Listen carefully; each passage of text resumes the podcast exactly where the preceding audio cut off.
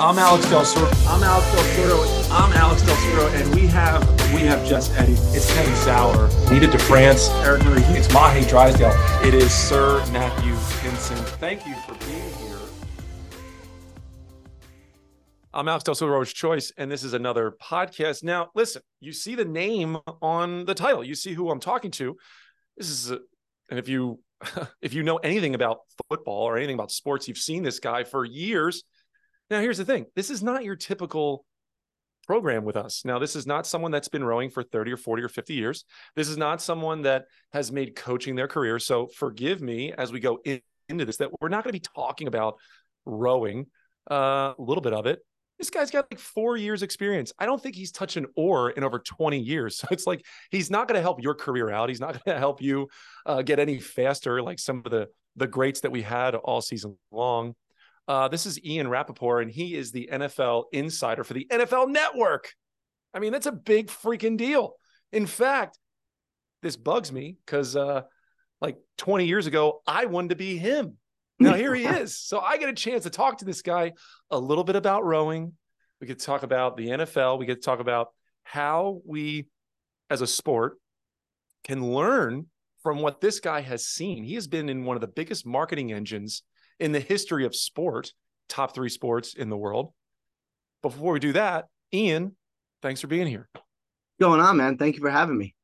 This is cool. So, look, dude, like three weeks ago, you're on one of the biggest podcast shows in sports, and they start making fun of you about your little glasses, sitting stroke seat in what I believe is the 2V lightweight eight at Columbia.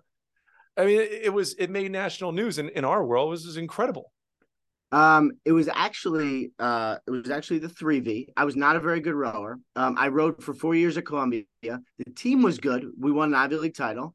Um, I got a nice ring upstairs, uh, which I never wear, but I do have a ring.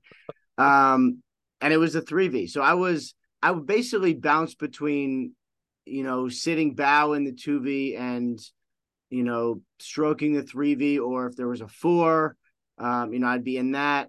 Uh, I was you know, sort of, I, I, was someone who actually came to Columbia thinking I would play baseball, ended up getting cut from the baseball team after the fall, and was a little bit lost. And, you know, rowing is, as you know, different.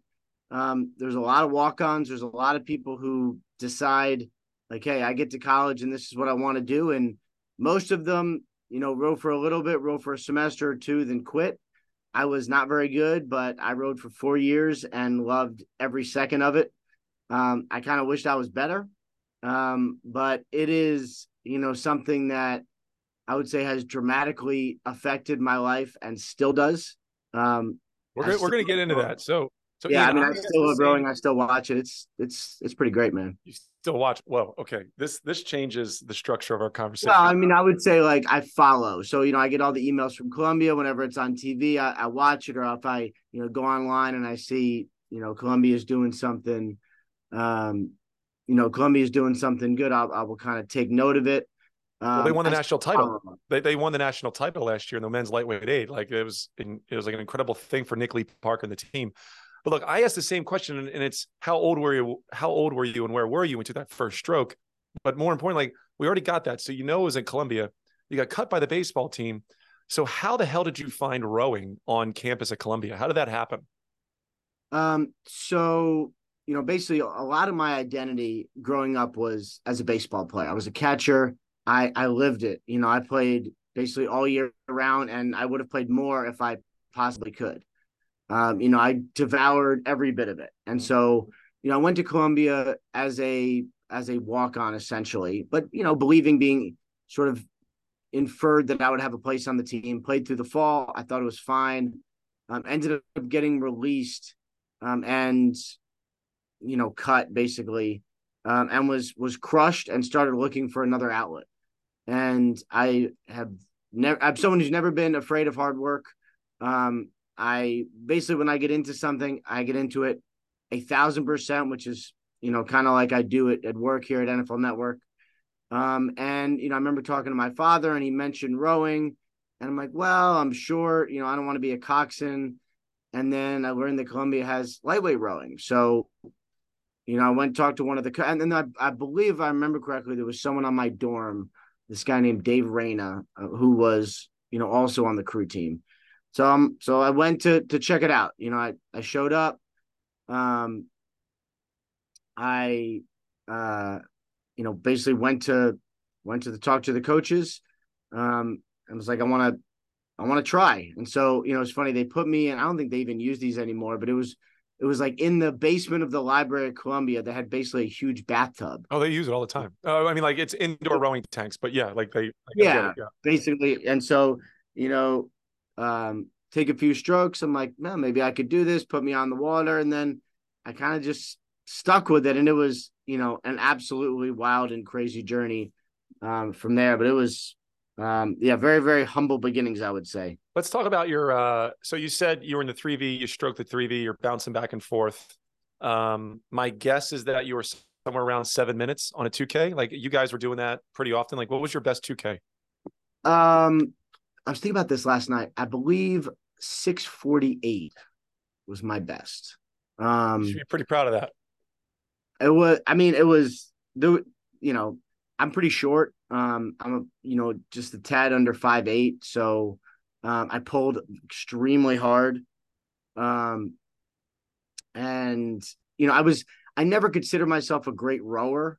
There right. were, I mean, you know, like when we would we would seat race, I never felt like I really could make as much of an impact as I wanted because there were other just pure great rowers. Um, but I pulled like crazy. Um, and that was kind of what I stuck to. So put me on an erg. Um, I think I I think 648 is right. Um, the math checks out. I mean, five, five, eight, 150, one, 145, 150. That's that's an aggressive, good score. Um, and you should, yeah, that's that's probably accurate. Who was the uh I don't remember the coaching staff. So I was in high school going into my junior year when you graduated. Um, so we're not too far off, but I can't remember the coaching staff at Columbia when you were there. Um, so Tom Terhaar was my coach. No way. Yes. That's a big, that's a big, you know, do you know the guy's history? Do you know who that guy is? I certainly do. Um, yeah, it was, I mean, it, it's funny. And, and, you know, we would, uh, he was great. I mean, he was, um, he was probably the most analytical, prepared, all encompassing, but you know, incredibly technical coach I've ever encountered, and I've encountered some really good ones. Um, Tom was the man. You know, he was he was a little, uh, you know, he was sort of dry when you you know before you first get to know him, but he was extremely funny, um, and he was, you know, probably I would say the coach that not just planned the best, but considered the most things. Like every single thing had a purpose. You know, I I never really questioned anything he did but if I even did, you knew that it had like reason beyond reason, right? Like yeah. he just was, um, he was just was someone who, you know, would explain it in a proper way where you're like, wow, I never really thought of it like this, but you know, thank you for, thank you for explaining this to me. And he was, he was big on, I was big on the numbers. He was big on, you know, making sure that you peak at the right time. So, um, you know, it'd be early season, we'd kind of be crashing around, and you'd know that like right around the time of sprints, you'd kind of get to to where you need to be. Um, every once in a while, we'd see his wife just, you know, hanging around around the erg, just absolutely obliterating an erg, and you're like, wow, I guess Tom's wife is pretty good. Um, you know, obviously Olympian Jen. Um, so yeah, I mean, it was, you know, it was too good for me. I'm not sure I deserved that kind of coaching. Um, but he was really, truly unbelievable you know, it's rare in rowing, and I've been doing this now 23 years, that you got a lot of guys that stick it out who are between the two and three V, especially in a lightweight program. Lightweight right. programs are super small.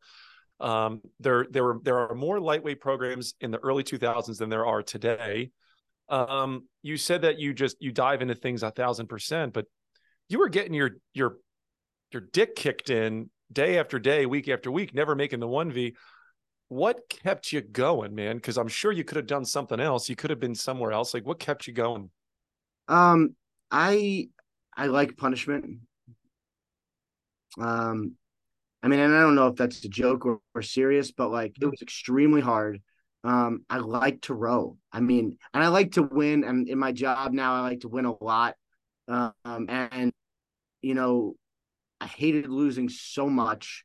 And everything was a little bit of a competition for me. And I really liked the being forced to do it day after day and knowing that I was going to outlast whoever I was um, sitting next to on an erg or you know next to on a boat. Um, I just I like that part of it, and I also like the fact that you know so my experience at Columbia was a little different. Like I lived in the baseball fraternity, ZBT. Um, all my friends were baseball players, and I was the guy who rowed. Um, and I've always been a little bit of an oddball. Um, and so I didn't mind kind of everyone's going left and I'm going this other way. And, you know, I sort of felt like you're right. Like there's a lot of attrition in the 3Vs, a lot of attrition in the 2V because, you know, two practices a day is a lot. Um, you go down to Baker, you know, to Boathouse uh, by Baker Field in the morning at six. You know, you're on an erg at four. Uh, it's a lot. Um, and I was also writing for the newspaper. I was the assistant editor of the Columbia Spectator. I was obviously in school. I did a lot of things. And I always felt like there were plenty of people who, you know, given that I was sort of a jock, um, were just assuming I would quit. Hmm. Um, and I took a lot of pride in knowing that I was never going to. So, you know, in my, and to me, you know, you always want to compete at the highest level. I was never going to compete at the highest level. I was never going to compete. So, you know, Tom was obviously my coach, but it's not like he was. I mean, he obviously focused on everyone, but it's not like he was focusing on me. Um, it's not like Dan Lewis, our our who's a freshman coach when I was there, and then obviously ascended after that. Um, it's not like he was focused on me, but to me, it's like you always wanted to compete at whatever, and a part of me sort of didn't care that it was the 3V because you still want to win, you still want to get a shirt, you still want to look over and see the other people just cracking. You know, like these are things I enjoyed um, watching someone lose. Um, so for me, like sticking with it was, I, I honestly like, you know, I wish there was a thing where it was like, well, you know, I thought about quitting and then I talked to this. Like I never thought about quitting. So you did four years. Now I think in this in the show that we saw a couple weeks ago, you didn't touch an oar after that, right? So at that point, at 22 years old, you just hung it up. Um, yeah. I'm, I'm, I'm imagining that's like circumstances, right? You moved down to Mississippi or you moved out somewhere pretty far away and never really had that chance. And now I'm imagining you're busy as hell. You're traveling all the time. Um, do you miss it? Do you miss the the that feeling of being on the water? Yeah, I mean, I think about it all the time. It's fun. You know, rowers are so weird, and you know, it's like, um, you know, for me, uh, like I was also a high school wrestler, same sort of torturous sport, right? Mm-hmm. And if you ever come across a wrestler, if they ever like reach for your arm, you're always like ripping their arm off. You know, you're always hand fighting because this is what you do for so many hours in high school, right? And as a rower, there's sort of something similar where like there'll be times this will be uh visual, right? Not just audio. Yeah, yeah, yeah, yeah. There'll be times when like you'll sit and you'll be like on the back of your seat and you're like, you know, and just kind of like like it all just I mean, I do it all the time you know, or like God forbid I sit down in an erg and like uh, you know, some sort of gym and you're like, you know, like it's just um it's funny, but like I do think about it constantly. Uh, I live in Rye. We actually have a really, really, really good youth rowing program. Oh, really oh, good one. You got one of the uh, best uh, ones, dude. They're one of the best yeah. junior programs. And so every once in a while I think I'm like, well, you know, I could just kind of go down. And I don't know, like to me, like usually when I like I said, like if I do something, it's like hundred percent. It'd be weird to just like dip back in for you know a few laps but i don't know i do think about it sometime i can see you now now every time i see you on camera you know covering some kind of event i'm going to picture you right before the camera starts taking that little stroke just taking that little half stroke just to get yourself I, revved up i mean i do believe me like it it actually comes up frequently because like you know like you spend so many hours doing the same thing over and over that like i still feel like like the muscle memory is there and I still feel like I remember it. That's awesome. Now you're around you're around these pro guys I mean your entire life now at this point. Um who do you think would make the best rower or the worst rower in all the athletes that you've met in all the professional athletes that are out there like you know the stroke, you know the mo- movement, you know what it takes. In your opinion, who's the best? Who All right, so so let's talk about it, you know, from like an NFL world. I mean, you know, obviously you look at, you know, guys who, I mean, they're, they're all tall, you know, so if it's like, you know, you put Justin Herbert in the engine somewhere, put him at six feet and just let him absolutely crush oars. Like I could see, you know, him just like, you know, just murdering, just bending an oar. Um, you know, I could see Patrick Mahomes as a stroke. You know, is he the strongest? No, but he's long limbed, probably rows great. You know, I'm sure he'll be the kind of guy whose head is bobbing around the whole time, and you're like, come on, man. But you know, like I'm sure would be a great rower and just like, you know, the kind like you know, everyone had that guy on their team who, you know, I'm not saying Mahomes is like this, but like, you know, maybe didn't quite train as much as everyone and was like maybe partied a little bit, but sit in a boat and like like a natural. Yeah. You know, it's like and I always I always pictured him. It's funny you bring up Mahomes. I'm like, you know, I think because I don't know him, like you may know him, but I would yeah. think that he's a great motivator. And you put that son of a gun in bow seat and he'll just chat the whole time. Because you know, bow pair, they're always talking, right? And I'm sure when you sat bow seat or two seat in your 2V, you're chatting up a little bit. I bet you were talking to three seats to bow, be like, let's get let's get rocking. Um, I love Justin Herbert in six seat. That's that's actually perfect. Uh, because he's like tough, right? Just tough and strong. Um, and, yeah, and I'm like, glad you didn't say some linebacker or assuming like front end or I mean, a um, like a defensive tackle or someone like you need length, you need some flexibility, you need someone that's like aggressive and and fairly light. Anybody else that comes to mind that's like a perfect boat mover? Yeah, I mean, I would say like you know, you look at like the big quarterbacks, like Josh Allen, another one, put him right behind, put him right behind Herbert. You know, I mean, that's you know, five six, like that's pretty strong. It's pretty strong pair right there.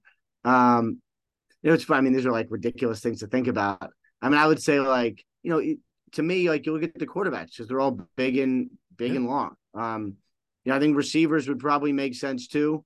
Um, you know, I mean, Justin Jefferson is about as as long as it gets. So like, you know, I mean, and, you know, and, and you wonder like how good would these guys actually be? Uh, they would beat everybody, Ian. They would, training, would be, crush. They would crush. Maybe. Yeah, I mean, it's so technical though. It's not I mean, you know, it's not like who's the strongest. Like it's rowing is very hard. Now these guys do take coaching very well. Um, yes, and they're athletes. Like we rowing athletes, doesn't have yeah. a lot of athletes. We don't as a sport when you see an athlete in a boat or like at a regatta, it's so apparent compared to everybody else that's at that regatta. You know, Cal Cal right now has a six seat that it's a monster, and he's one of the strongest men in the world at this point, and it's noticeable. So if guys like Justin Herbert, Mahomes were at a regatta, it'd be so apparent. They'd be, I bet, two months they'd figure it out. Yeah. Maybe, maybe two months. Interesting. And yeah, I would. I mean, I'm I I love that kind of stuff. Um, so speaking along that that that world, so you're around these professionals, you're in one of the largest marketing engines ever created in sport. NFL is everywhere. It owns Sundays, it owns Thursday nights. Rowing, as you've experienced at Eastern Sprints Finals, there's like 80 people watching, right? I'm so glad to hear that you think about it all the time.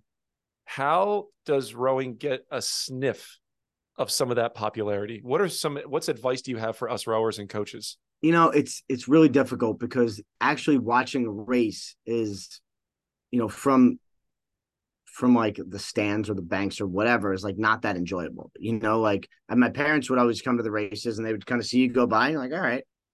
Well, the real way to do it is you watch it like a horse race.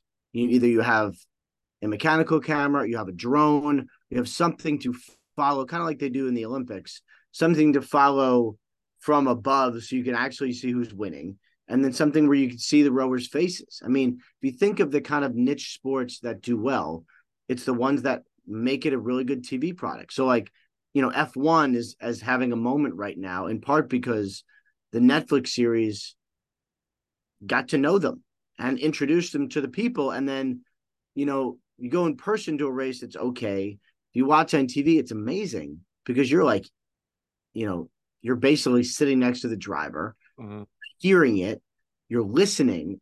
It's like what people want. Like if you were going to do rowing on TV, you know, what you would do is you would, you know, wire the coxswain and you would make sure that whatever the coxswain says, we could hear it on TV. You would put cameras atop and alongside so you could really follow every race.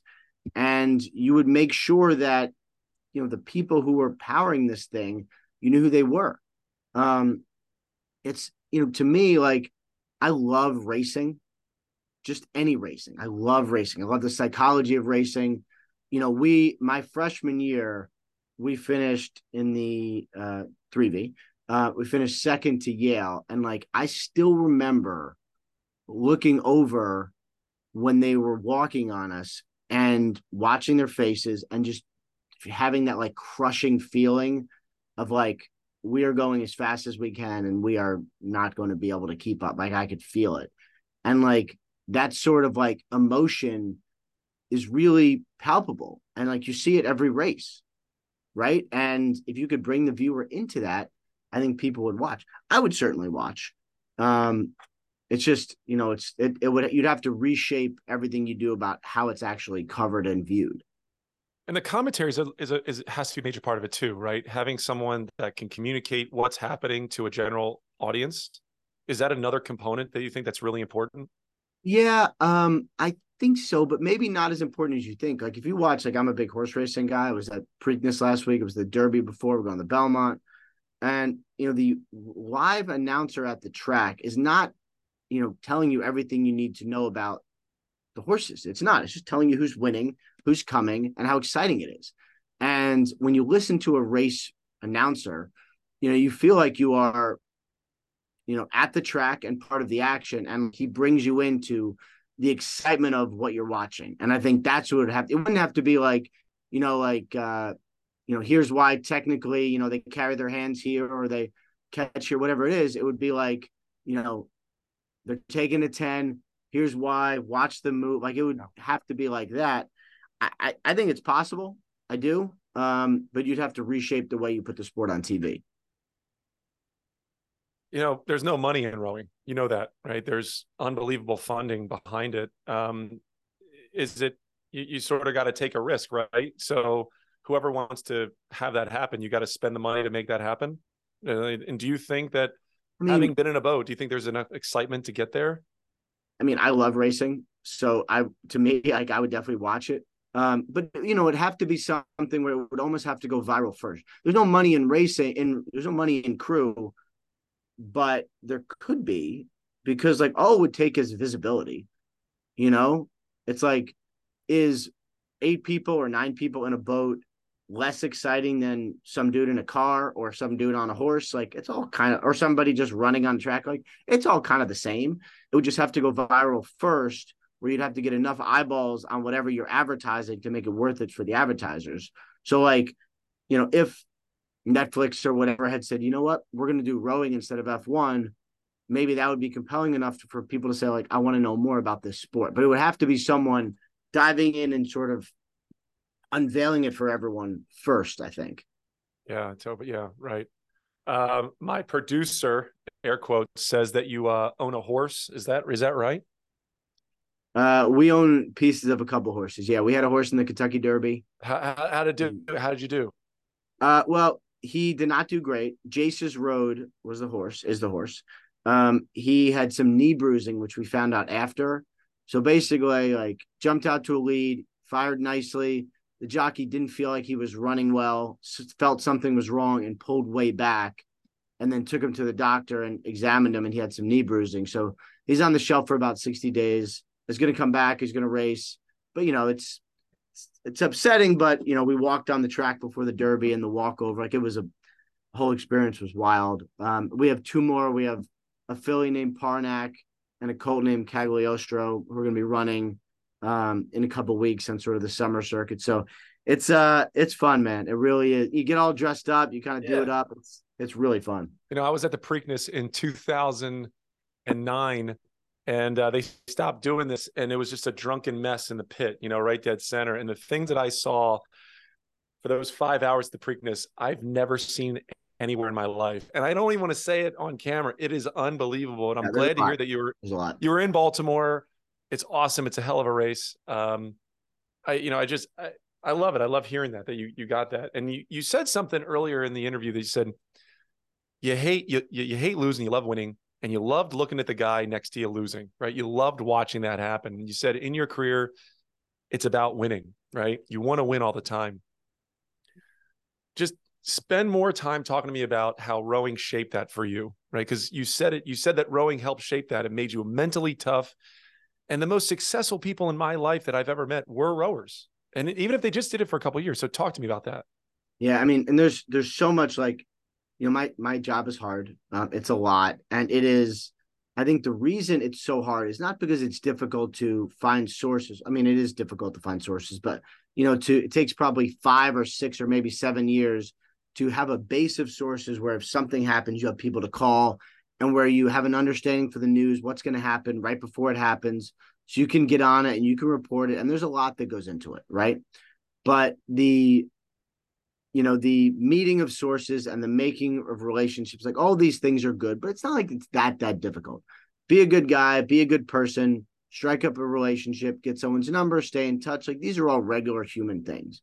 I think the toughest thing about my job is doing it day after day. Every day you're on the phone, you're chasing the same news, you're grinding, you're calling your sources, you're fishing for information, you're examining what's going to happen. I mean, it is sort of a battle of attrition. Mm-hmm. And I have, you know, I'm most certainly not perfect. But one of the things I've been able to do is, you know, have enough sort of mental toughness to do the same thing over and over, no matter how annoying it is or no matter how hard it is. And I think some of that is because nothing will be harder than rowing ever in my life. Nothing will be harder. And, you know, there's always a something, a feeling I will remember.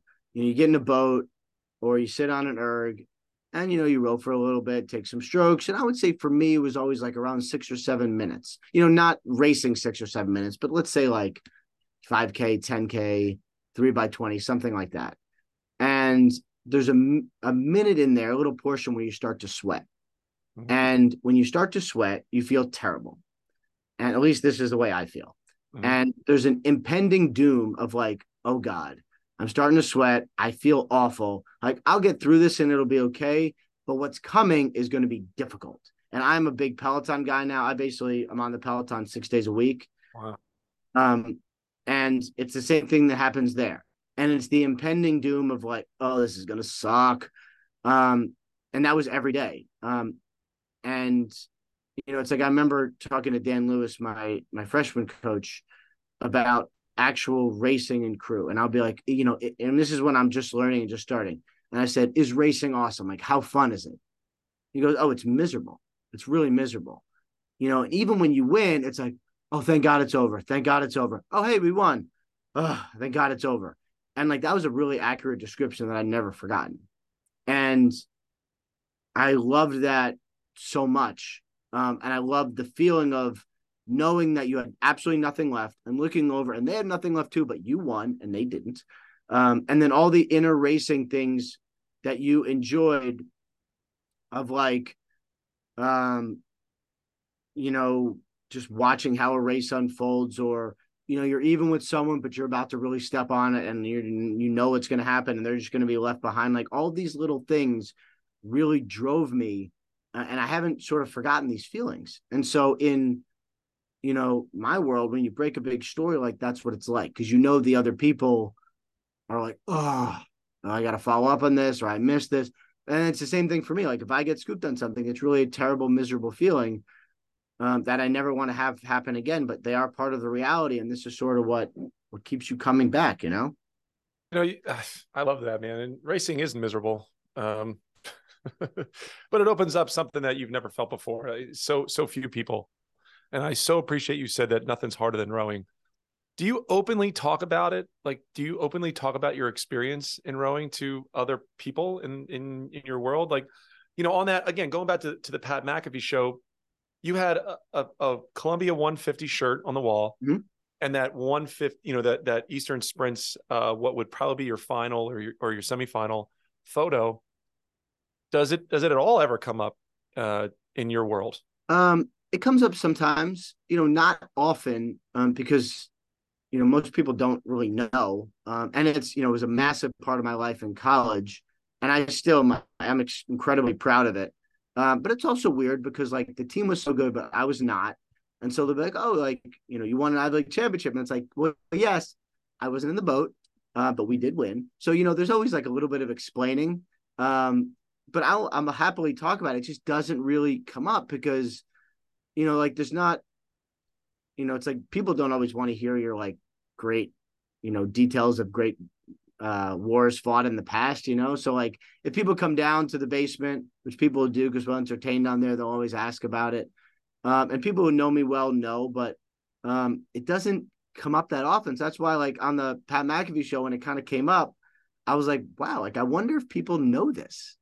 I, I sort of like, who knows? You know, I I didn't really know if people knew this. It's not like I hide it or anything. I just don't talk about it that much. Um, so it was kind of fun when it became this like huge topic of conversation. Now you got some, you got some, you got kids, right? You got two. I think you got two boys. Um, yep. Uh, you live in Rye, so you're you are probably a five or ten minute drive from one of the biggest, most successful rowing clubs in the country right now on the junior level. Is it something that your boys have shown interest in? They see this photo, they see uh, this Columbia lightweights thing on your on your wall. Is has it come up at all in conversation? You know, they've never asked, um, and I I try very hard not to push my kids into basically anything, not because that's like a philosophical parenting thing, but they resist everything I say. You know, they're kids. so like, you know, they'll tell me like, "Oh, I don't like football," and I'm like, "Okay." Like we are watching football for like two hours yesterday, and you were sitting next to me asking questions, but they like to say they don't like football because they're contrarians. so I've never pushed. Um, if they wanted to row, I would more than support it, mostly because of like, you know, it's great time spent working incredibly hard doing something. It's probably better use of time than whatever else you'd be doing and it's great, you know, for the lessons of life. And I think they would like it. Um, I've never pushed them, but I think if they wanted to, I would happily nudge them in that direction, especially because you know that the teaching they get would be so high level. I, yeah, I mean, I, I, I have three myself, and you know, obviously, rowing is my career, right? So I have an erg in the basement. We I I send my kids to the head of the Charles every single year. They go to most of the regattas that I attend, either professionally or racing. Uh, uh, and I so badly want them to row because of what I've learned in my life. But you said it yourself, like I can't push them to do anything. Christ, my daughter has tried like I don't know seven different sports and hasn't stuck a goddamn one. She has actually she hasn't committed to a single one. Drives me nuts. How old is she? She's nine. Oh yeah. Uh, how, just how old are your kids? Eight, eight and almost ten. My only philosophy is just have them do as many things as possible, and they'll figure out what they like eventually. Everyone, in especially in my town, is seemingly dying to have their kids commit to something, and I don't really mm-hmm. understand that. I mean, you know, I was a college athlete for four years, uh, and something I picked up when I was 18. Like, there's no rush for anything. Yeah, that's, that's good advice. Yeah, that's just philosophically for me. Like, everyone wants to know, like, oh, does my kid like it? Is this going to be a sport? Like, who knows? Have them play as much as possible. They'll figure it out. Life always has a way of working out anyway, you know. Oh yeah. Now what? So what are they? What are your two boys into right now? Please tell me horse racing because that would be hilarious. I mean, they are going to come to Belmont with me. Oh, yeah. Um, hold on one second. Yeah, of course. check. Because you never know a lot of movement in the NFL right now, dude. A lot of things happening. I got a, I got a question for you once you're done that. Um. So right now, my kids do. Um, they both play soccer. Both play baseball. My younger one plays lacrosse. My oldest wrestles. Both play golf. They both play tennis. They both play flag football. They both play basketball. They do a lot of things, and they commit to none of them, and they play all of them and at some point they'll figure out what they're good at and what they like and i'm not going to rush any of it so as a this is a dad to a dad asking this question so i travel a lot i go to regattas pretty much every weekend i try to spend as much time as i can with my kids you've got a very busy schedule like how do you balance um, family life and this incredibly busy job that you have so you know the way i do it i would say during the season i'm always here i'm working a lot but i'm always here so like i'm on good morning football usually from seven to 10, three days a week. And then also on Sundays, I'm on game day morning. But, you know, the way my job is, I'm on basically 10 minutes at a time. Mm-hmm. So I give the news, then they talk about it, they do some other stuff. Then I come back at the top of the hour, I talk about the same news or different news, whatever it is. So usually, like in the mornings, I'll be on 7 to 7 10.